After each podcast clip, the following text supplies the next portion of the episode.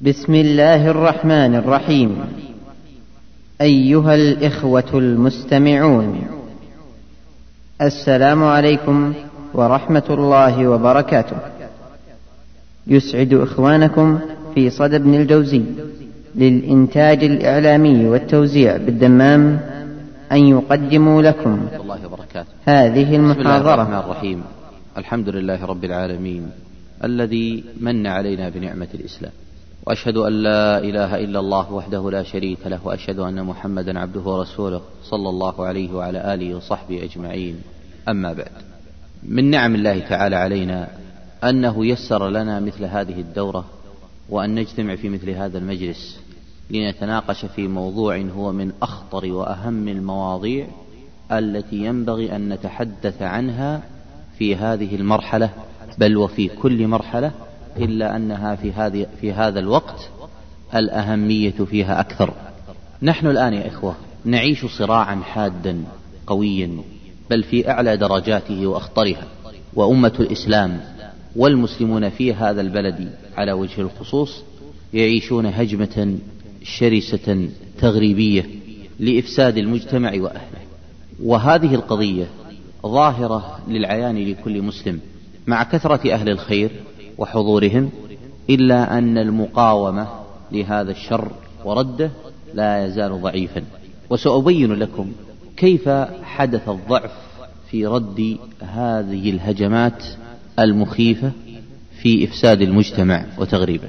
العالم الإسلامي نسميه العالم الإسلامي لأن فيه مسلمون ولكنهم قد أخلوا بتطبيق هذا الإسلام وانتشرت فيهم المنكرات. يحكم بغير ما أنزل الله.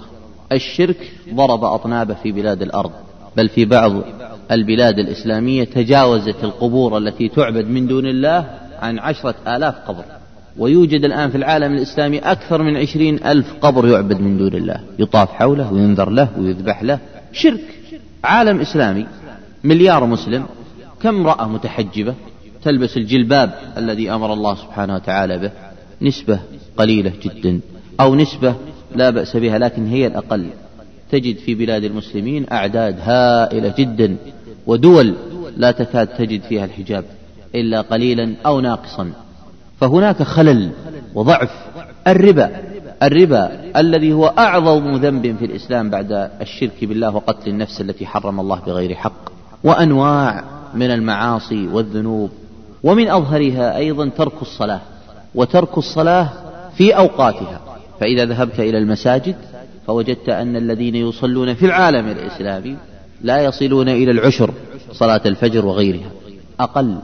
فهناك مشكلة كبيرة نعيشها في بعض البلاد الإسلامية وهي قليلة الخير فيها أكثر والشر فيها أقل كمثل بلادنا. ما السبب؟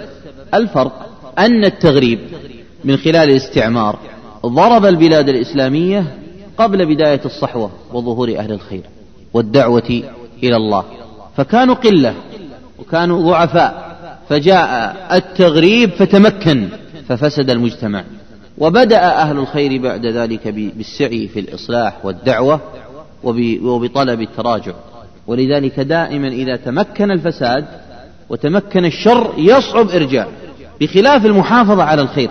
إلا في بلادنا هنا وقليل في غيرها كان المستعمر لا يرغب بالمجيء إليها لأنها صحراء وليس فيها ما يطمعه بالمجيء إليها ولذلك تأخر.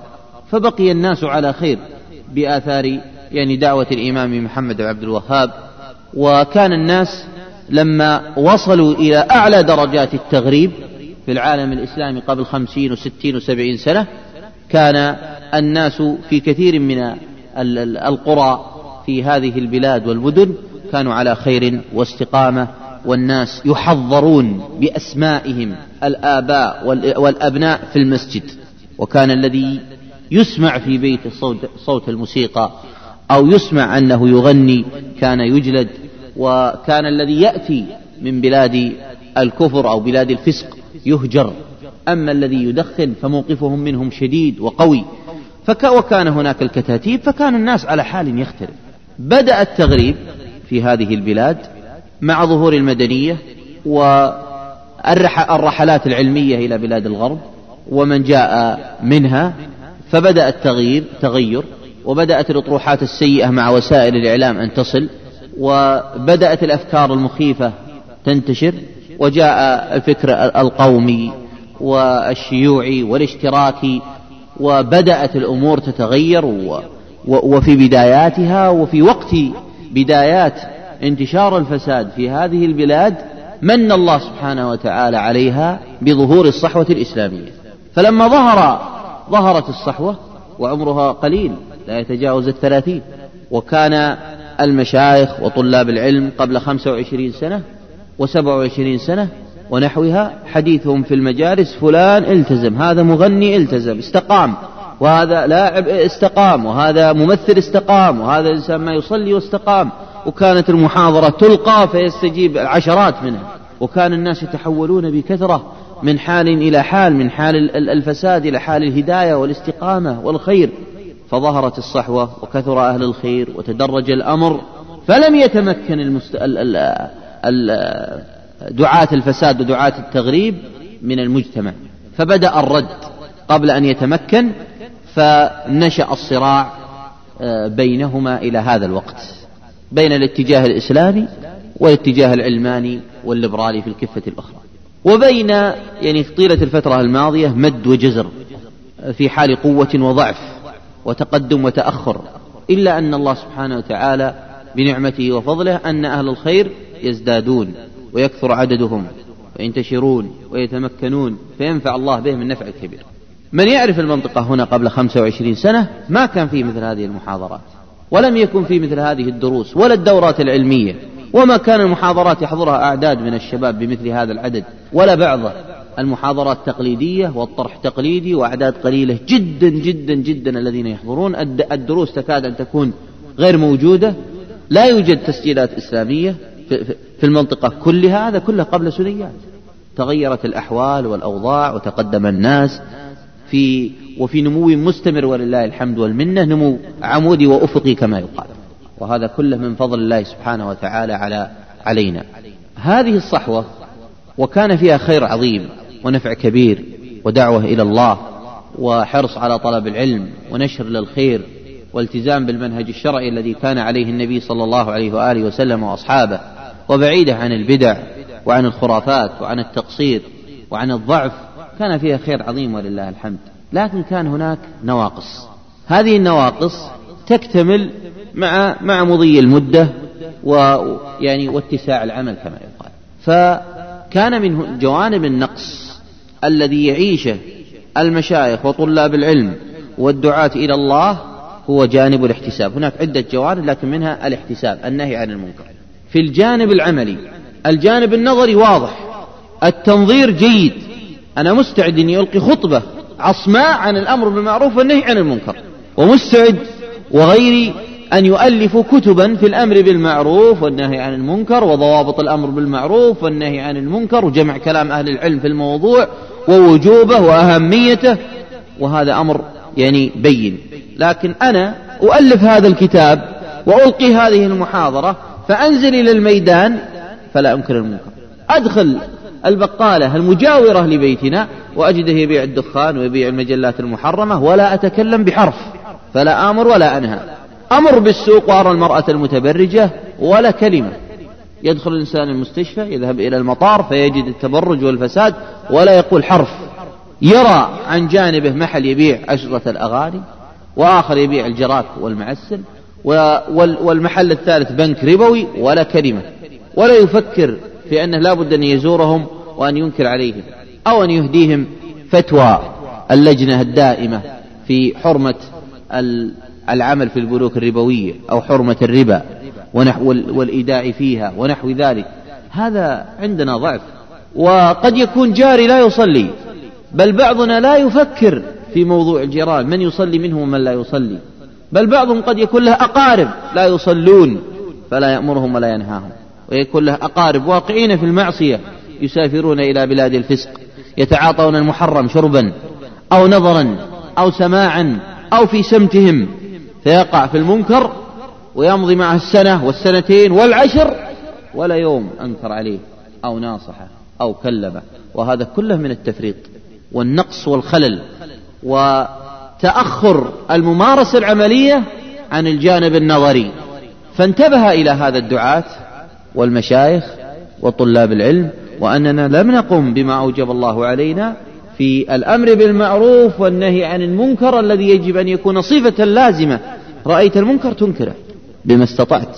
فبدأ الانتباه إلى مثل هذا وأننا لا بد أن أن نقوم بما أوجب الله علينا.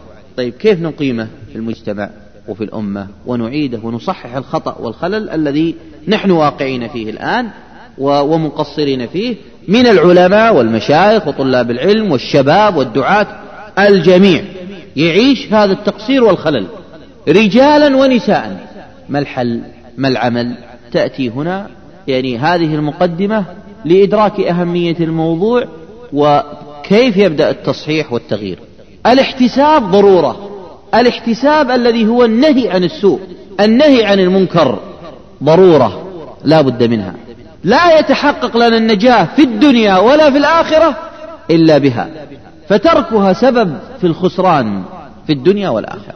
فمن المشاكل الكبرى التي تقف أمام تحقيق والقيام بهذه الضرورة هو عدم الإدراك الشرعي لوجوب الأمر بالمعروف والنهي عن المنكر. ولذلك يا إخوة سأبين في هذه المحاضرة مقدمة أخرى في بذكر بعض الأدلة حول ضرورة الأمر بالمعروف والنهي عن المنكر وأن نستشعر ذلك في نفوسنا وأن ندرك أن القضية خطيرة وأن وأنها واجبة وجوبا عينيا إذا رأينا المنكر فننكره وأنك إذا لم تنكر وقعت في الإثم وأنك إذا قمت بالإنكار فقد قمت بالواجب الشرعي وليس بأمر مستحب وأمر من, من النافلة. لا هو واجب. تأثم إذا لم تقم به. والذي يتتبع الكتاب والسنة يجد أن النصوص متضافرة في بيان خطورة الأمر. أولا ربما طرح الشيخ خالد والشيخ ناصر في الدرسين الماضيين جملة من المقدمات المهمة وموضوع الاحتساب قد يتداخل بعضه في بعض قد يكون فيه شيء من التكرار والتكرار أحيانا يكون نافعا في بعض. قصة أصحاب السبت قصة أصحاب القرية من بني إسرائيل التي كانت حاضرة البحر. آية علامة درس لهذه الأمة إلى قيام الساعة. تكون نصب أعيننا ما ننساها ما نتركها. فائدة هذه القرية ابتلاها الله بحرمة الصيد صيد السمك يوم السبت. كان اقتصاد هذه القرية قائم على صيد السمك. حرم الله عليها صيد السمك يوم السبت. كانت الأسماك تأتي يوم السبت فقط وبقية الأيام لا تأتي. امتحان عظيم في قضية مادية متعلقة بالمال والطعام والحياة. والناس تضعف في مثل هذا ابتلاء. فانقسم الناس من بني إسرائيل من أصحاب هذه القرية إلى قسمين. قسم آمن بالله ولم يقع في المنكر وقسم وقع في المنكر. فنصبوا الشباك يوم الجمعة وأخذوها يوم الأحد فقالوا لم نصيد يوم السبت. فوقعوا في جريمتين الأولى الصيد يوم السبت. والثانية الاحتيال على الله. ولذلك كان من أبرز صفات بني إسرائيل الحيل والاحتيال على الله. الذين آمنوا فلم يصيدوا يوم السبت انقسموا إلى قسمين. قسم أنكر وقسم سكت. فدار بين هاتين الأمتين حديث يتكرر الآن كل يوم في مجالسنا بين المنكر وبين الساكت وكلهم من أهل الخير. وإذ قالت أمة منهم في سورة الأعراف هذه الأمة الساكتة تخاطب الأمة المنكرة. وإذ قالت أمة منهم لم تعظون قوما الله مهلكهم أو معذبهم عذابا شديدا؟ هذه هؤلاء ناس ما فيهم خير. يستحقون العذاب والعقاب من الله. اتركوهم ما فيهم خير ولا فيهم رجاء والإنكار ما ينفع فيهم. وهذا نسمع كثيرا الآن. وماذا تفعل؟ وماذا يعني تصلح؟ وماذا ترقع؟ الخرق كبير والمنكرات عظيمة و... والناس ما يستجيبون لك بل المنكرات تزيد ففعلك ما له قيمة. فنقول هذا هو الخلل في المفهوم. بل بعض الناس يقول رسائل الجوال ترى اللي يستفيد منها شركة الاتصالات. البرقيات خسائر أموال ونحو ذلك. ترى هذه قضايا يشغلونكم بها. أو بعضهم يقول أنتم ما عندكم إلا ردود أفعال. نعم ردود أفعال. ردود الأفعال مطلب شرعي هو النهي عن السوء. هو النهي عن المنكر قضية الدعوة وقضية البناء اتجاه ثاني عندنا خطان متوازيان خط البناء والدعوة والاستراتيجية القادمة وخط النهي عن السوء وهي قضية شرعية عظيمة. فكان الرد من الأمة الثانية الأمة المنكرة على الأمة الساكتة بالجواب الشرعي في درء هذه الشبهة التي تطرح الآن في مجالسنا كل يوم. قالوا معذرة إلى ربكم ولعلهم يتقون. السبب في النهي هو الإعذار إلى الله. لأن هذا منكر فيجب أن ننكره استجابوا ما استجابوا هذا ليس إلينا. لأن الواجب علينا هو الإنكار. فيجب علينا أن ننكر أن ننهى عن السوء. بعض الناس الآن بالإضافة إلى ما سبق يقول أنت حاول وإذا ما نفع في الشكوى إلى الله. أقل شيء الإعذار إلى الله. نقول لا أول شيء هو الإعذار إلى الله. الأصل هو الإعذار إلى الله. أحيانا تكون النظرة أمامك سوداء وما فيه نتائج وما راح يستجيب. تنكر المنكر. إعذار إلى الله. حد أدنى. تدخل هالمحل هذا وتعرف أن صاحب المحل سيستمر على منكره. لكن تقول بيع السلام عليكم كيف حالك؟ بيع الدخان ما يجوز شرعا أنت الآن قمت بواجب الإنكار. الحد الأدنى. قضية الإقناع الأدلة الفتاوى. إضافة جزاك الله خير عليك. لكن هذا الحد الأدنى أن تقوم به وهو الإعذار إلى الله أن تبرئ ساحتك وتبرئ ذمتك. وهذا لا يغيب عن أذهاننا أبدا في قضية الاحتساب والنهي عن السوء. المقصد الآخر ولعلهم يتقون هذه قضية غيبية. كيف جزمت أن الناس ما يستجيبون؟ وما يدريك أن تفعل الفعل ويحقق الله فيه النفع الكبير. كيف جزمت أن ما فيه نفع وأن ما فيه فائدة؟ كيف جزمت أنهم ما راح يستجيبون وما يدريك؟ والله الواحد يلقي الكلمة ويظن أن ما فيها نفع للناس لكن يتحقق بها النفع العظيم. وأنت لا تدري. فالله سبحانه وتعالى يقدر ذلك وهذا ليس إليك إن استجابوا فالحمد لله وإن لم يستجيبوا فقلت قمت بالواجب الأساس وهو الإعذار إلى الله وهو الإعذار إلى الله ولعلهم يتقون. هذا هذا السبب الثاني المقصد الآخر. الشاهد يا إخوة في الآية التي تليها. فلما نسوا ما ذكروا به أنجينا الذين ينهون عن السوء. وأخذنا الذين ظلموا بعذاب بئيس. أهل العلم وقفوا مع هذه الآية. فلما نسوا ما ذكروا به أنجينا الذين ينهون عن السوء. النجاة كانت للذين ينهون عن السوء. طيب المنكر تغير؟ ما تغير. استمروا في ضلالهم فصادوا يوم السبت واستمروا في منكرهم حتى عاقبهم الله فمسخهم قردة وخنازير. ما استجابوا. لكن الموقف الآخر مع الذين آمنوا نجت هذه الأمة المنكرة. طيب الأمة الأولى اللي كانت تحاور وكانت تقول وآمنت لكنها لم لم تنكر المنكر. ما لهم ذكر في الآية. النجاة خص بها الذين ينهون عن السوء فقط. وهذا يدل على أن السكوت عن المنكر جريمة عظيمة في الإسلام. بعض الناس يقول أنا ما فعلنا المنكرات ويسكت. لا هذه جريمة وجريمة عظيمة. السكوت عن المنكر. بني إسرائيل أو بنو إسرائيل استحقوا اللعنة من الله. كان من أسباب استحقاقهم للعن الله لهم السكوت عن المنكر. لعن الذين كفروا من بني إسرائيل على لسان داود وعيسى بن مريم. ذلك بما عصوا وكانوا يعتدون.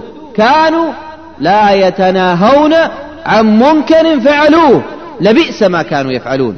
عدم التناهي فقط كان جريمة استحقوا بها اللعن من الله سبحانه وتعالى.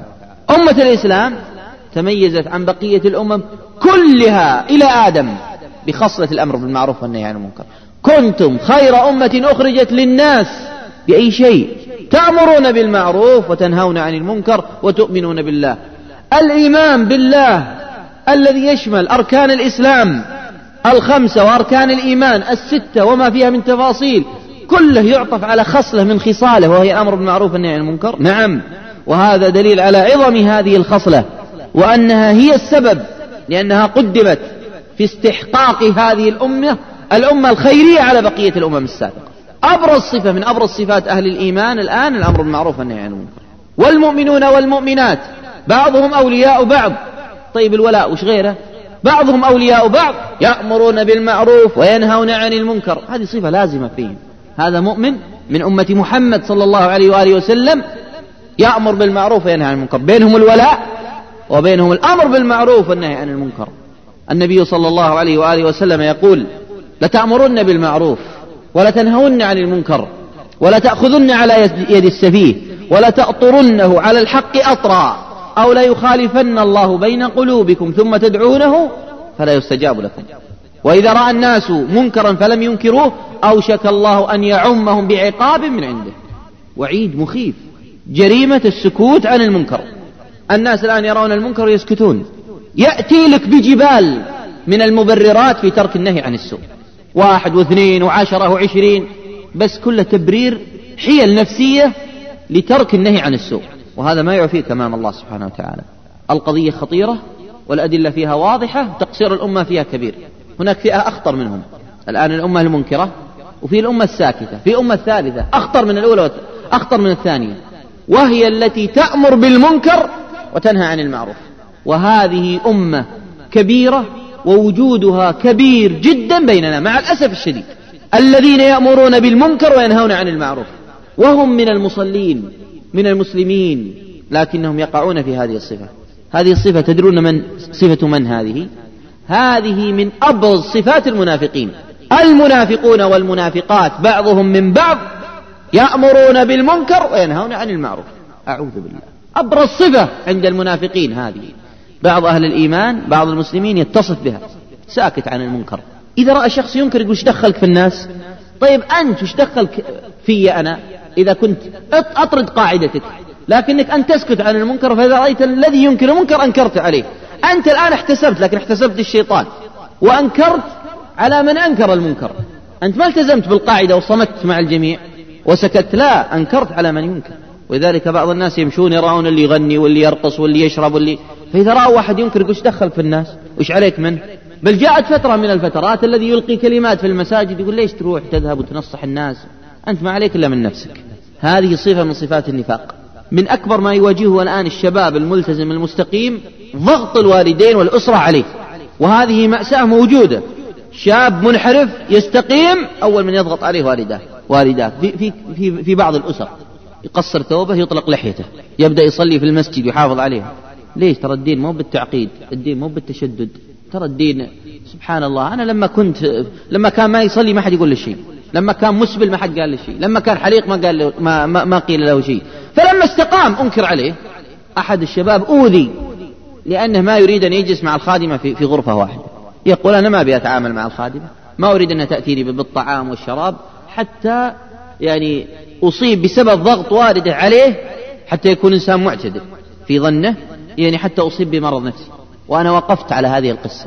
وبعضهم يعني أحيانا تكون أم بل أعرف طالب في الجامعة لا زالت والدته يعني وهي مصلية وطيبة. ترى ثوبك قصير طول ثوبك طيب لحيك كذا. إذا ما حلقتها قصرها قصر منها. سبحان الله هذا هذا الحرص حرص الأم والأب على الأبناء أن أن أن تفعل مثل هذه الصفات. أحيانا يكون بين الزوجين. الزوجة تأمر زوجها بالمنكر والعكس. تريد أن يكون هيئته مناسبة. إذا خرج أمام الناس فتطلب منه تقصير اللحية وحلقها أو, أو إسبال الثوب ونحو ذلك. والأشد والأكثر هو العكس. كثير من النساء الآن يشتكين. زوجي يأمرني بلبس عباءة الكتف. وهذا كثير مع الأسف الشديد. يعني غيرها ضعيفة جدا في المجتمع. يرضى زوجته تكون جميلة ومثار للفتنة عند الرجال. ولا تكون معه بجواره في الذهاب والمجيء. نسأل الله السلامة والعافية. زوجي ينهاني عن لبس القفاز. وعانى من ذلك نساء كثيرات. حتى أصبحت ظاهرة. أين غيرته؟ المفروض يفرح يسعد. والله إن من أكبر نعم الله على العبد أن يوفق لابن صالح. ولزوجة صالحة فكيف يتنكر وينكر نعمة الله عليه بمثل هذا العمل؟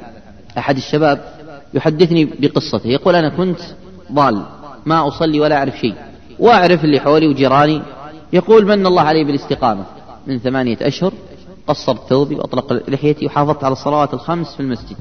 يقول جاني واحد من من من أهل الروضة في المسجد قال لي ترى الدين يعني ما هو بالتشدد ولا هو باللحية ولا هو بتقصير الثوب ولا يقول سبحان الله يقول وجدتها في نفسي. يقول لما كنت ما أصلي ما كلمني. ولما كنت مسبل أفعل معصية ما قال لي شيء. ولما استقمت والتزمت. يجي يقول لي ليش تطبق هدي النبي صلى الله عليه وسلم؟ ليش تطبق ما أمر به النبي صلى الله عليه وآله وسلم؟ النبي صلى الله عليه وسلم يأمرني بأمر تأتي أنت تنهاني عنه. النبي صلى الله عليه وسلم كان يتتبع الصحابة. إذا رأى المنكر أنكره. يقول ابن عمر دخلت على النبي صلى الله عليه وسلم وعلي ثوب يتقعقع. يضرب في الأرض. فقال من؟ قال عبد الله. قال إن كنت عبد الله فارفع إزارك. مباشرة. حين النبي صلى الله عليه وسلم يأمر برفع الإزار وأنت تأمر بالإسبال. وأعرف شاب شخص استقام على على كبر ولا زال به من حوله حتى أرجعوه إلى ما كان عليه. كلهم من المصلين. أطلق لحيته بدأوا يعلقون عليه في المجلس. صفة من صفات النفاق يا أخوة. خطيرة جدا وتقع في المجتمع وبين الأمة. فإنا لله وإنا إليه راجعون. وسائل الإعلام التي تنشر الفساد أخبار المغنين الممثلين مواعيد الأغاني والتمثيليات والمسرحيات إظهارها في الإعلام بوسائل المختلفة كل ذلك من صفات النفاق وكل ذلك من الأمر بالمنكر والنهي عن المعروف. فنسأل الله السلامة والعافية. وكيف يتحمل ذلك الإنسان تبعة هذه الأمة كلها؟ وأن يكون هؤلاء الناس الذين ينظرون ويشاهدون ويسمعون المنكر كل في ميزان سيئاته. نسأل الله السلامة والعافية. هذه القضية قضية الأمر بالمعروف والنهي عن المنكر بأدلتها وتقريرها من الناحية الشرعية وبيان أهميتها وضرورتها. ذكرت لكم الآن جانبا منه وبيان أهميته وضرورته في المجتمع. طيب كيف نبدأ؟ ماذا نفعل؟ ما هي الوسائل؟ ما هي الطرق؟ هذه قضية يعني مهمة وأنا أود حقيقة من الإخوة الذين حضروا اليوم أن يتابعوا معنا الحضور يعني في, في الأيام القادمة لأن الموضوع مترابط. وليس من المناسب أن ينفك بعضه عن البعض فربما يحصل هناك شيء من الإشكال في الفهم. فإذا حصل الترابط والانتباه والاستمرار تغير الحال. الاحتساب ضرورة كما تقرر قبل قليل. أذكر لكم قصة حصلت لي وأنا شاب صغير. كنت طالبا في الجامعة ومشيت مع أحد المشايخ الكبار وهو من كبار العلماء ولهم يعني ممن لهم قدم صدق وسبق في الدعوة إلى الله ونشر الخير وهو إمام لا أشك يعني في إمامته. كنت أمشي معه في الطريق بعد أحد الدروس العلمية في عام 1407 للهجرة وكنا ذاهبين سويا إلى الجامع الكبير في الرياض. دخلنا السوق ولما دخلنا بالسوق المجاور للمسجد فإذا بامرأة أوروبية متبرجة نافشة لشعرها ففرحت بقدر ما كان يعني منكر مزعج ومؤلم لكني فرحت أن أنظر موقف هذا الشيخ ماذا يفعل وماذا يقول. لكنه في الحقيقة لم يحرك ساكنا ولم يكن بيني بيننا وبينها إلا متر ونصف. ولا حرف ولا حركة. طلاب علم ومشايخ جاءوا إلى بعض الأماكن وبعض الأسواق ودخلوها وبعض المستشفيات فخرجوا وهم يغلون غليان مما رأوا من المنكر. تمعرت وجوههم وتقطعت لما رأوا من المنكرات الموجودة اختلاط وتبرج نساء وسفور وفساد شيء مزعج لكنه ما أنكر المنكر ما يكفي.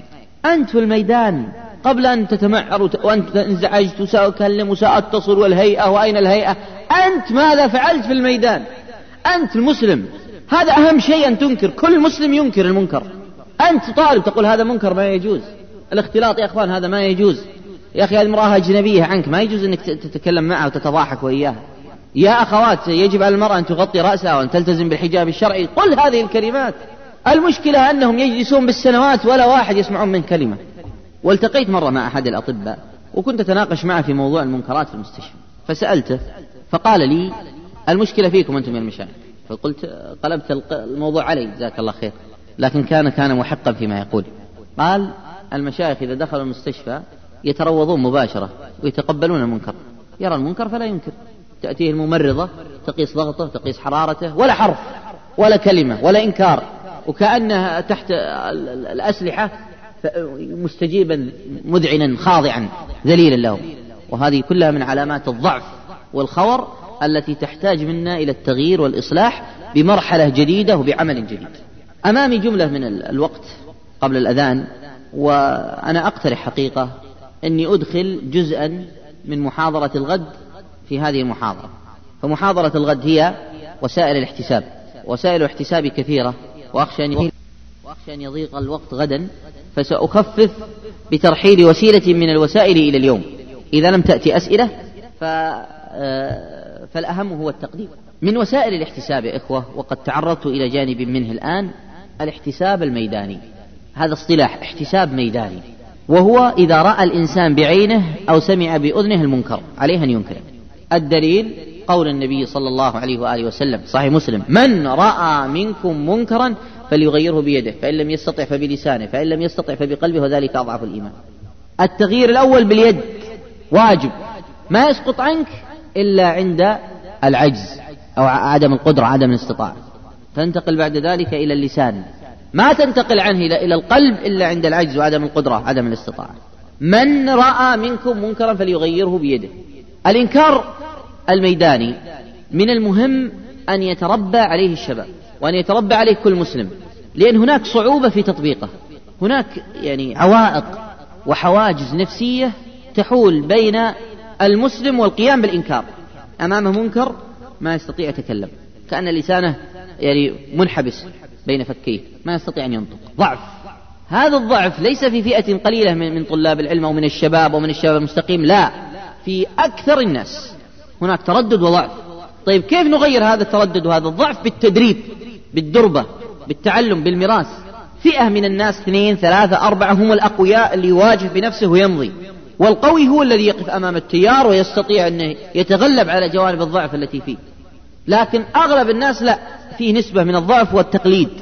يحتاج أن يرى أمامه قدوات فيطبق. ولذلك لا بد من أن يكون هناك تدريب و... وتمرس على ذلك. الآن رؤية الإنسان للدم مثلا صعب. بل بعض الناس إذا شاف إنسان مثلا مفتوح صدره أو, أو, أو بطنه مثلا وعملية جراحية ودماء وكذا ربما يغمى عليه. بل بعض الأطباء لما رأى أول مشهد ربما تعب سقط جلس. لكنه سنة سنتين أصبح جراح والمنظر والمنظر أمامه طبيعي كما يشاهد هذا الكأس. السبب هو التدريب. مع أنه في بعض الناس مباشرة من أول مرة ما وجد مشكلة. رأى هذه المناظر وهذا اللحم يقطع والدماء أمامه ولم يجد في ذلك مشكلة بسبب قوته واستعداده وتهيئته النفسية لكن أغلب الناس ليسوا كذلك. يحتاج أن يتدرب شوي شوي حتى يكون الوضع طبيعي. إذا تدرب لو قلت له يا أخي الكريم لا تنكر المنكر ما استطاع. يجد في نفسه يعني قوة ما يستطيع دفعها ولا امتناع منها. ولذلك نحن بحاجة أن نتدرب. ندرب أنفسنا شيئا فشيئا شيئا فشيئا. وإذا أمكن نتدرب مع آخرين فلنفعل ونستفيد من المشايخ وطلاب العلم فيها. إذا دخلت إلى البقالة الآن تجعل في ذهنك أي بقالة تدخلها تجد يبيع ما حرم الله تنكر عليه. تبتسم في وجهه السلام عليكم كيف حالك؟ ترى بيع المجلات هذه وبيع الدخان ما يجوز. صدر فيه فتوى من الشيخ عبد العزيز بن باز بالتحريم والنبي صلى الله عليه وسلم يقول إن الله إذا حرم شيئا حرم ثمنه. فلا يجوز أنك تبيعه. والنبي صلى الله عليه وسلم يعني أنت الآن تريد الكسب الحلال لكنك أدخلت كسبا حراما في في ذمتك. فإن قال والله أنا عامل وأنا يعني مالي دخل والكفيل هو السبب أو صاحب المحل نقول ناصح صاحب المحل وكلمه بلغه خذ هذه ورقة إذا أمكن وكان الوقت متسع. عندك أو تقول له بلغ هذا الإنكار وأننا حنا يعني هذا ما يجوز وأنتم مسلمون فلا يجوز لكم أن تبيعوا مثل هذه الأشياء. أما أنت أيها العامل أيضا ما يجوز لك أنك تبيع هذه الأشياء. حتى لو كنت عامل لأن هذا داخل في التعاون على الإثم والعدوان. فأنت تأثم مع إثمه. وكل من بعته حتى لو كنت عاملا في ميزان سيئاتك يوم القيامة. والمؤمن لا يستطيع أن يتحمل ذنوبه فكيف يتحمل ذنوب الآخرين؟ وتطرح عليه مثل هذا تقنعه وتبين له أو تقول له إذا ما كان الوقت ضيق أمامك تقول ترى بيع هذه الأشياء ما يجوز. حتى لو كنت عامل. مع الأسف أني لما ألتقي مع بعضهم يقول عبارة خطيرة يقول أنا عبد المأمور. هذه شرك. يقول أنا عبد المأمور. أنت عبد الله ولست عبدا للمأمور. أنت عبدا لله. حقق العبودية لله. إذا رأيت في الطريق شخصا يدخن تقول له مباشرة السلام عليكم. إذا تكرمت طف الدخان. وهنا طريقتان. أما أنك تمسكه على جنب وتنصحه وتقول ترى هذا ما يجوز الله يجزاك خير وتمضي. هو يدري أنه ما يجوز. يدري أنه خطأ. ويدري أنه يريد تركه. ويدري لو رآه لو رأى ابنه يدخن لأنكر عليه وما رضي بهذا. لكن لازم يسمع الإنكار. ما دام أنه منكر لازم أن تنكره. وهذا كنت يعني في السابق أستعمله. يعني أستعمل هذه الطريقة اللي هي النصح. الطريقة الآن الثانية لتبين أن نفعها أكبر وأكثر الإنكار العلني. أنك إذا رأيته يدخن تنكر عليه من مسافة بعيدة. تقول السلام عليكم وتبتسم في وجهه. الله يجزاك خير. إذا تكرمت لو طفي الدخان. طاعة لله. وتمضي. ما تقف ولا تصادم. إن استجاب الحمد لله ما استجاب اديت ما عليك والهدف من هذا إشاعة الإنكار وأن هذا منكر وأن الناس تسمع. بعضهم يقول أنت فضحته. لا أنت أنت نصحته وأنكرت عليه ونصحت له. لأنه قد أعلن المنكر أمام الناس فأنت كذلك يعني تعلن إنكار هذا المنكر. والمنكر إذا كان معلنا فالأصل أن يكون الإنكار معلنا مشاعا فيشاع الإنكار. وتصير صفة الإنكار ورد وأن هذا منكر مشاع في المجتمع. وهذا هو مقصود الشرع حتى لو بقي المنكر. المرأة المتبرجة والتي ظهرت الآن بأشكال وأوضاع مؤسفة وفي كل مكان. كيف تنكر على المرأة المتبرجة؟ بعض الناس يقول أنا ممكن أنكر على هذا وذاك لكن ما أستطيع أنكر على المرأة المتبرجة. لا المرأة المتبرجة يمكن أن تنكر عليها وبطريقة مناسبة. وتبين من خلال التجربة أن أفضل طريقة في الإنكار على المرأة المتبرجة تكون بالنقاط الآتية. أولا أن يكون بينك وبينها مسافة بعيدة. ما تكون قريب تكون مسافة بعيدة. ثلاثة أمتار أربعة خمسة ستة مسافة بعيدة. ثانيا أن تكون عبارتك فيها معنى الشفقة. تتضمن الإنكار ما في تنازل لكن فيها معنى الشفقة والحرص إذا سمعك الناس قالوا الله يجزاك خير ما أمر إلا بالخير. وهذا ملاحظ. مثال ذلك يا أخوات الله يجزاكم خير. يجب على المؤمن أن تلبس عباءة الرأس. يجب على المؤمن أن تغطي وجهها من الرجال كما كان نساء الصحابة. ونحو ذلك من العبارات الطيبة. يا مؤمنة ما يجوز للمرأة أن تلبس العباءة المخصرة أو عباءة الكتف وتمضي. وهذه النقطة الثالثة أن لا تقف. لا تقف. امضي في الطريق لكن تتكلم وصوتك يسمع. النقطة الرابعة وهي مهمة أن لا ترمي ببصرك إليها وأن تنكر المنكر. فجميع الناس يشاهدونك وأنت أصلا يجب عليك أنك تغض البصر لكن انتبهت إلى هذا المنكر فتنكره. المرأة هناك أنت في الأمام تنظر وتنكر هذا المنكر. وهذه وهذا التنبيه الرابع تنبيه مهم جدا. لا بد أن ينتبه له الجميع. إذا فعلت ذلك فأنت حققت إشاعة الإنكار والإنكار على المتبرجة. والمرأة المتبرجة ما تريد أحد ينكر عليها أمام الناس ولا تريد أن تتعرض لموقف واحد أمام الناس الناس أحد يتكلم عليها في الطريق. ولذلك تتراجع. ثانيا الناس تسمع تلك المرأة وذلك الرجل فيعلمون أن هذا منكر. وأن الناس تنكره وأنه لا يليق أن يفعله أمام الناس. فالتي تفكر في المرحلة القادمة أن, أن تفعل المنكر تتراجع. فيتحقق بكلامك خير عظيم وأنت لا تعلم.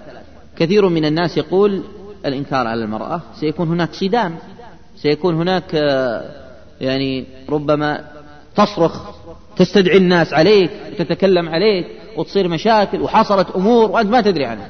أقول أتكلم لكم يا إخوة من واقع تجربة وأنا مضطر أن يتحدث بهذه اللغة. أقول فعلت ومررت وحصل لي كذا وكذا. وإن كانت هذه القضايا الأصل لا تظهر لكن تبين أن لما أتكلم بكلام نظري دون مصاحبته بالجانب العملي يكون تأثيره في الناس قليل. فلما يقال والله أنت صاحب تجربة يختلف. طيب حصل لي هذا بالمئات والآلاف من الإنكار على النساء في, في الرياض في الشرقية وفي الغربية وفي مكة وفي جدة وفي أماكن وأشكال ونوعيات مختلفة وفي مستشفيات ومطارات. ما حد رد علي. إلا أندر أندر من النادر. بعبارات قليلة جدا نادرة. لكن لما انتبهت إلى الضوابط إذا التزمت بالضوابط هذه بإذن الله ما, ما تصير هناك مشكلة. لا تقف. امشي في الطريق. العبارة هادئة طيبة. المسافة بعيدة. لا ترمي ببصرك إليها. بإذن الله يكون عملك ناجح دون أي آثار سلبية. بل تسمع أحيانا كلمات طيبة. الله يجزاكم خير. هذه دائما نسمعها. تسمعها من الناس. عبارة الشفقة. الإنسان حريص. الله يجزاكم خير. الله يثيبكم. يا أخوات ما يجوز للمرأة أن تلبس العباءة المتبرجة ونحو ذلك وتمضي في طريقك. طيب امرأة مع زوجها. كنت في السابق يعني أمسك الزوجة أكلمها على جنب والغالب أنه يستجيب. وأحيانا لا يأخذ لغط وأخذ وعطى ونقاش مع أن الكلام يكون هادئ ولطيف ولا أعتبر هذه مثل أختي. ولا أرضى لأهل السوء أن ينظروا. وهذه امرأة يعني صدر فتوى بتحريم لبس هذه العباءة. الغالب الله يجزاكم خير وإن شاء الله بل بعضهم يحترق يقول هذه آخر مرة يلبسونها وأحيانا لا يرد عليك ويصير سيء أو غير ذلك. فأفضل طريقة تبين أنك تنكر إنكارا عاما حتى لو كان موجود وأن تمشي في طريقك تقول العبارات الطيبة وتمضي فيكون فيها إشاعة للإنكار. هي الآن أشاعة المنكر وأنت ضعيف ما تستطيع أنك تشيع الإنكار المنكر. المرأة جرأت وأرادت وأعلنت المنكر وتمشي في الطريق بكل قوة وجرأة وأنت ضعيف ما تستطيع تتحدث. حتى في كثير من الأسواق تجد ارتياح يعني من الناس إذا سلكت هذا الطريق. هو من عوام الناس كذلك وهذه تجربة أنا عشتها يا إخوة مع عدد من طلاب العلم وأدت يعني إلى نجاح كبير. طيب امرأة إذا كانت أجنبية إذا كان طيب في المستشفى إذا كانت في المطار يجب أن تأمرها بذلك. ما تلبس عباءة تقول لها يجب أن تلبسي العباءة. إذا كانت كاشفة لرأسها تقول يجب أن غطي الرأس غطي الشعر. ما تستطيع أن تتكلم ما تفهم لغتك أشر إليها بالإشارة. أو تتحدث معها بلغتها أو باللغة الإنجليزية بكلمات قصيرة. تؤدي الغرض. وأن المجتمع والناس يرفضون هذا المسلك. وقد جربت ذلك وأدى إلى نتائج كبيرة جدا. في بعض المناطق اللي يكون في تخوف وربما تسمع الإنكار تكون المتبرجة إذا كانت غير مسلمة كاشفة لرأسها محتاطة وتضع الغطاء تحت العنق. فإذا أمرت مباشرة تخرجه وتغطيه آه، في منطقة الخبر ما تكون محتاطة لأن ما تعودت لها من سنتين ثلاث أربع ما حد قد قال لها شيء. يبدو هذا لأن لاحظت في مناطق الخبر أكثر. أبدا ما تحتاط ما تأتي يعني باحتياط. وربما يكون في الشنطة. لكن تؤمر وإذا أمرت أحيانا تفتح الشنطة وتخرجها وتلبس. بعض الجمل طيب أنك تحفظها وتكون معك. مثلا يجب لبس العباءة. أو تقول لها عباءة وتؤشر إلى إلى إلى إلى مفهوم العباءة ويؤدي الغرض. Must wear عباية. إذا بالنسبة للرأس cover your hair. وهذه العبارات إذا عرفتها وحفظتها ونطقت بها يعني تؤدي الغرض. ويكون فيها نفع. والناس غير راضية عن هذا. وحصل لي قصص كثيرة قد يضيق الوقت عن ذكرها في المستشفيات في التخصصي في المطارات ربما الناس تستجيب ويستجيبون لغطاء الرأس. حتى الممرضات خلهم يشعرون بأن الناس تضغط والناس غير راضية عن هذا.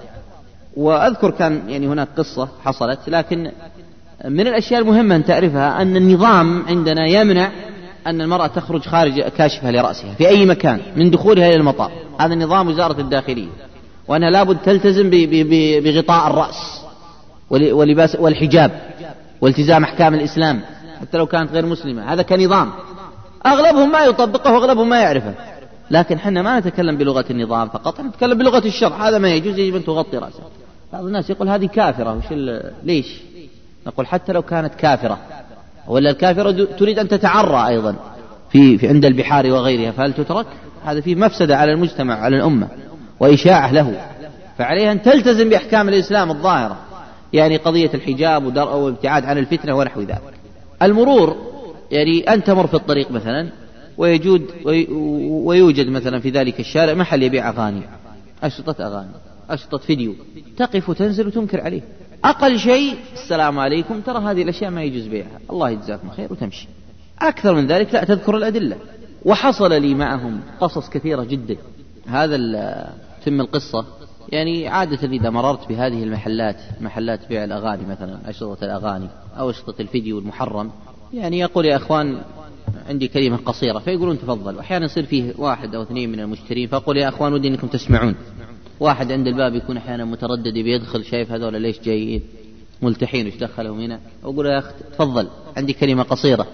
وأحيانا لسوء المحل أطلع عند الباب أقول لأخوان أقول لهم تعالوا أنتم عند الباب. وألقي عليهم كلمة قصيرة. فأقول هذا العمل اللي تقوم به ما يجوز. النبي صلى الله عليه وسلم يقول لا يكونن من أمتي أقوام يستحلون الحرى والحرير والخمر والمعازف. أن تكون الآن ممن ورد فيهم الوعيد أنهم سيكونوا في آخر الزمان؟ هذا نوع من الاستحلال بهذه الطريقة التي تقوم بها. ثانيا أنت الآن خرجت من معافاة الله. لأن النبي صلى الله عليه وآله وسلم يقول كل أمتي معافى إلا المجاهرين. أن جاهرت. وهذا من أعلى درجات المجاهرة. تبيع المنكر علن تضع اللوحة وتدعو الناس إليه. ثالثا من سن في الإسلام سنة سيئة فعليه وزرها وزر من عمل بها يوم الدين. كل إنسان استمع منك شريط شرى منك شريط سمعه أي إنسان معه في السيارة لو بعد سنين في ميزان سيئاتك الإنسان ما يتحمل ذنوبه يتحمل ذنوب الناس وهو في قبره. النبي صلى الله عليه وآله وسلم يقول إن الله إذا حرم شيئا حرم ثمنه. ويقول كل جسد نبت من سحت فالنار أولى به هذا أنت جسدك الآن لحمك نبت من سحت عظمك ولحمك ودمك وأبنائك. كيف ترضى بهذا؟ مسألة خطيرة جدا فاتق الله. وأقول لك ترى إحنا ما وقفنا وما جئنا إلا لدعوتك إلى الخير. ما ما نريد مال ولا دنيا نريد لك الخير. نحب لأخينا ما نحب لأنفسنا. أحيانا يكون شوف مثلا جنسيته فنتلطف معه بأسلوب الطيب مرة. مثلا كان هذا من اليمن. فأقول أنت من اليمن؟ اليمن هي التي مدحها النبي صلى الله عليه وسلم. الإيمان يمان. والحكمة يمانية والفقه يمان. هم أرق قلوبا وألين وأفئدة في صحيح البخاري. فيفرح ينشرح صدره. لكن أقول له كيف؟ إذا جاء يوم القيامة النبي صلى الله عليه وسلم يمدحكم بهذا المديح وأنت جئت وأعلنت المنكر أمام الناس بهذه الطريقة فيتأثر. ولاحظت كثير منهم يتأثر ويريد ترك هذا العمل ويعد بتركه. ولم أجد مشاكس إلى الآن إلا ربما واحد. لكن البقية أبدا تظهر عليهم يعني الرغبة في الاستجابة. مرة من المرات كنت بعض الإخوان في الهيئة في يعني إحدى المدن ومررنا بمحل وأنكرت عليهم واتصلوا علي الإخوان في الهيئة بعد ثلاثة أيام قالوا صاحب المحل أغلق محله. فلله الحمد والمنة فهذا يحصل ويكون في خير عظيم. أتوقف للأسئلة. يقول يقال إن الحكم على الشيء فرع تصوري وتشعر يا شيخ في كلامك آه، شيء من النصوصية وتطالب بأعمال النصوص إيه، وتطالب بإعمال النصوص لعل كذا.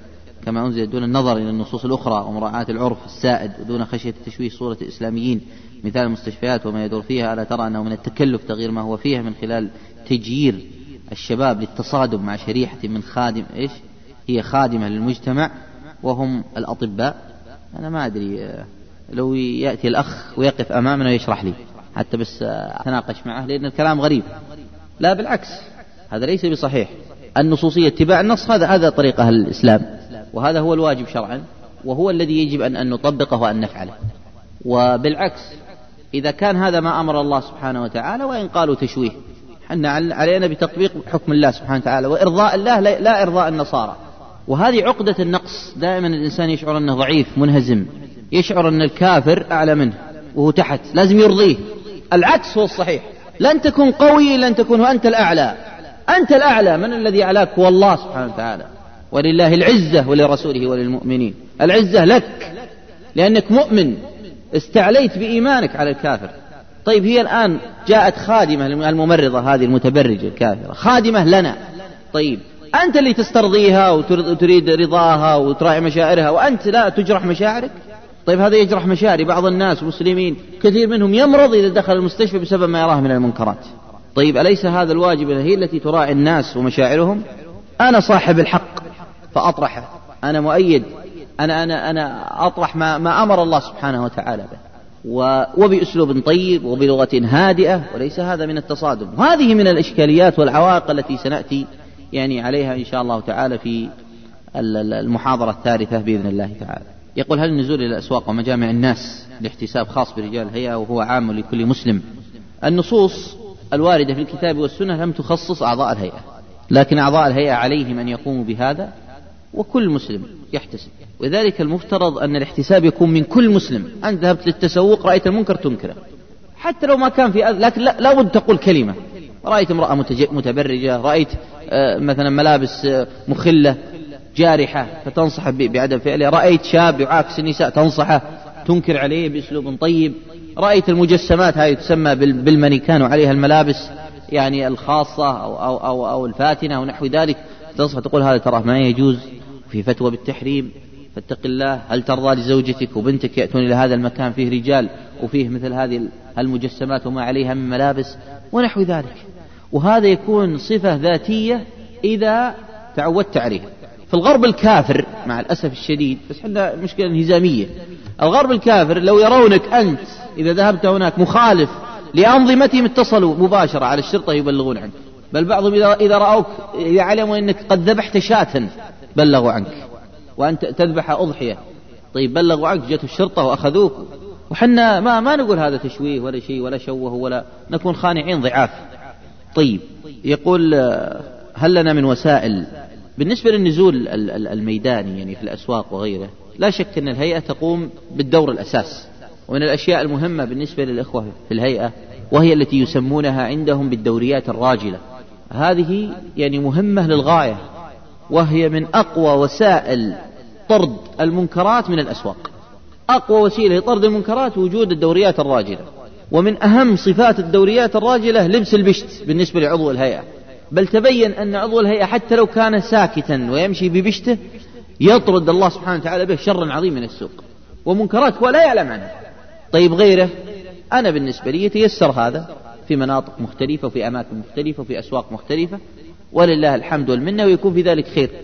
يعني في في الشرقية في الراشد وفي في الخبر وفي الكورنيش وفي يعني أسواق الدمام والواحة وغيرها. يتيسر هذا ويتحصل من من خلال الشيء العظيم وفي الرياض كذلك. وأنا كنت قبل فترة في جدة وكان هناك مشاركات. يعني مع بعض طلاب العلم واحتساب ميداني في الأسواق ونفع الله بها نفع كبير جدا. وإن كان الناس هناك أكثر استجابة. يعني يستجيبون للمطالب في إنكار المنكر مباشرة. وكذلك أيضا حتى يعني قضية النساء ويكون فيها خير. الحرم مكة يكون فيها المنكرات الشيء العظيم والناس تسكت. طيب هؤلاء الناس لهم حق علينا. جاءوا من بلاد وقرى ومدن وأماكن لو بحثت عنهم ما وجدتهم. أمامك كيف تسكت عنهم؟ خلهم يسمعون كلمة رحنا لمكة وسمعنا ناس تنكر ناس تقول كذا ونحو ذلك.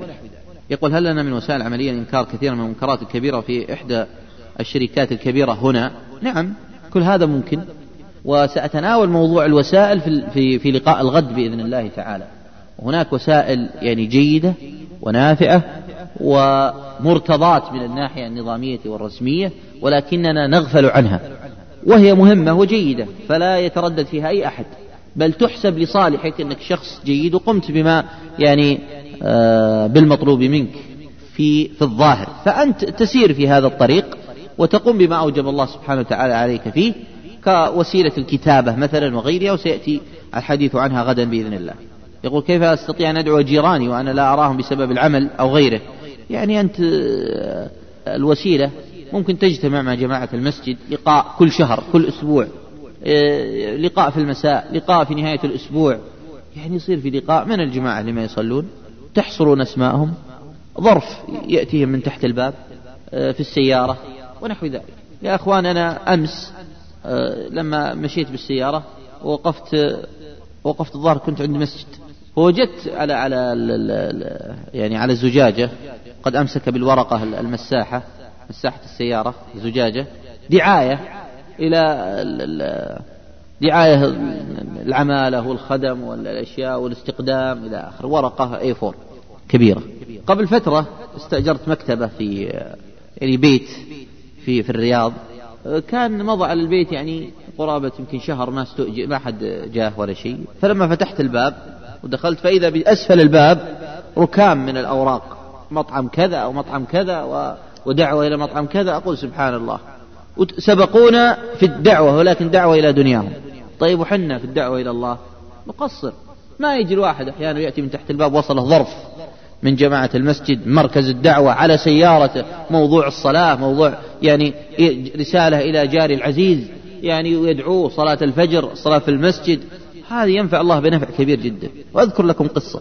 جيراننا لما كنت في في الأحساء العام الماضي وقبلها اجتمعنا وكنا نناقش أوضاع الحي كنا نلتقي مغربية كل أسبوع.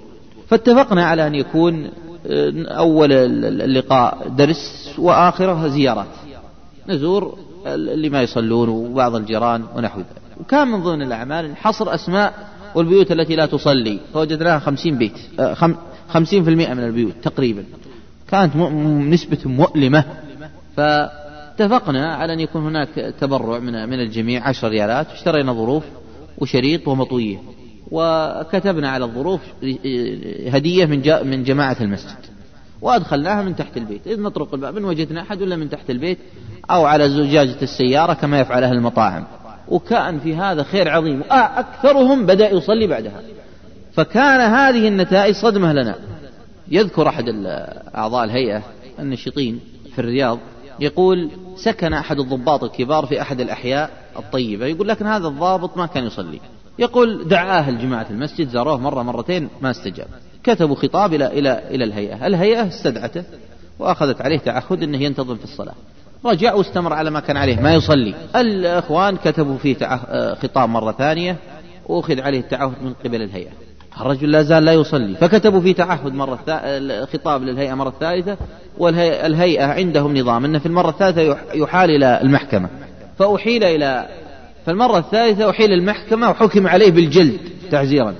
يقول هذا الأخ يقول أصبح بعد ذلك حمامة مسجد. وكان في هذا خير ولله الحمد عليه. بعض الناس يقول أنت الآن تروح تفضحه وتضره تروح تدعي عليه. أقول لا أنت نصحت له. أنت دعوته مرة وثنتين وثلاث أنت تريد تنقاذه من النار. الرجل يسقط في النار وأنت تسحبه بالقوة تدفعه. فإذا رأيت إنسان بينتحر وماسك السكين ويقتل نفسه تتركه تقول ما عليك من الناس؟ لا تمنعه وتعينه على نفسه فهذا نفس الشيء. وأنت أكبر ناصح له وأكبر محب له لأنك تريد له الخير وتحب له ما تحب لنفسك وتريد إنقاذه مما هو فيه. والنبي صلى الله عليه وآله وسلم يقول يعجب الله من أناس يدخلون الجنة بالسلاسل. يعني بالقوة دخلوا الجنة بالقوة بسبب يعني الأمر بالمعروف والنهي عن المنكر. فإذا وجد الضغط استجاب. إذا حضرت الإقامة أخبروني. يقول الشيخ الذي كنت معه ورأيتم المرأة ولم ينكر يعني من هو يقصد؟ يعني ليس الهدف معرفة اسمه ولا أريد ذكر اسمه في هذا الموطن لأنه لي لي لم يكن في مساق المدح. آه، فليس من المناسب أن أذكر اسمه ولو كان في سياق الثناء لذكرت اسمه. يقول لا أقصد الانهزامية ولكن للحديث فإن لم تستطع فبقلبك. فهذا يعني أن الإنكار بالقلب عند عدم الاستطاعة لا يأثم صاحبه في دون وما رأيكم تجاه الشركيات في البقيع ما دورنا. هذا موضوعان منفصلان إن لم تستطيع نعم إذا كنت ما تستطيع. لكن كل شيء ما تستطيع عنه عامل ما تستطيع. تقول لك كلمة أحيانا يكون له ابن أخ ما يمكن ولا يوم تقول كلمة. قد يكون بالكلمة قد يكون شريط قد يكون فتوى قد تأتي والله إلى شخص تعرف أنه يعمل في بنك تقول تفضل هذه فتوى اللجنة الدائمة في حرمة العمل في البنوك الربوية. أه، قد يكون رسالة ترسلها من تحت الباب ما كل هذا ما تستطيع. لا شك أن الشيطان تراه سيأتيك من كل جانب لكن حاول أنك تبدأ. ليش سمي الاحتساب احتسابا؟ لأنه كل عمل احتساب حتى المحاضرة هذه احتساب. يعني قراءة القرآن احتساب لكن النهي عن المنكر يحتاج إلى مزيد من احتساب لأن الإنسان عرضة للأذى فيحتاج إلى مزيد. طبعا إحنا ما نتوقع أن الإنسان يمشي على دائما ممكن يتعرض إلى شيء من الأذى لكن لا بد أنه يصبر. يقول بالنسبة للشركيات في البقيع لا شك أن الأمر خطير ويحتاج إلى إلى مناصحة وكتابة وأحد الفضلاء جزاه الله خير كان في المدينة فحصل على شريط لهم هم كانوا يوزعونه الرافضة لإحدى الاحتفالات لهم هناك في تلك في ليلة من الليالي. وهم بعد ذلك يوزعون شريط فيديو شريط مرئي في على شريط سيدو سيدي. فيقول أخذ أخذ الشريط فوصل إلي يعني إلينا الآن فتحه أمامي وأراني ما يحصل فيه من منكرات. وختاما تقبلوا تحيات إخوانكم في صدى ابن الجوزي. للإنتاج الإعلامي والتوزيع بالدمام. هاتف رقم ثمانية أربعة ثلاثة ثلاثة واحد صفر صفر. ناسوخ ثمانية أربعة اثنين خمسة تسعة صفر ثمانية. على أمل أن نلقاكم في إصدار جديد والسلام عليكم ورحمة الله وبركاته.